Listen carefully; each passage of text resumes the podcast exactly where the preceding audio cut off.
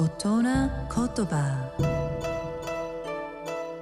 日本の歴史と風土が作り上げた美しい言葉の世界。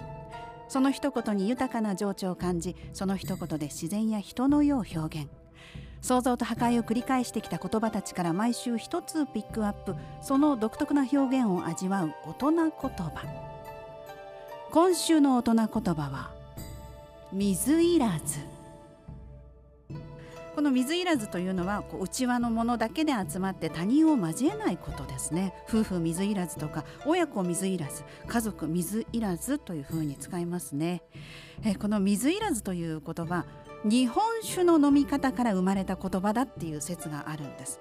こう昔2人が差し向かいでねお酒を飲む時に一つの杯でお酒を酌み交わす、まあ、そんな習慣がありました。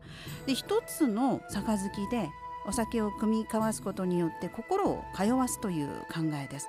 なんだけど自分の唇が触れた杯をそのまま相手に渡すのは失礼にあたると思われたのかこう杯をすすぐ道具が生まれたんです。がこの杯を洗う行為が水いらずと関係してるんです。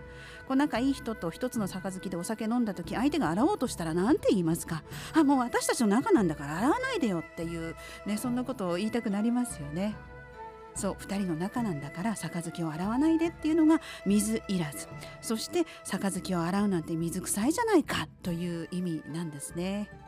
美しい日本語を味わう大人言葉でした。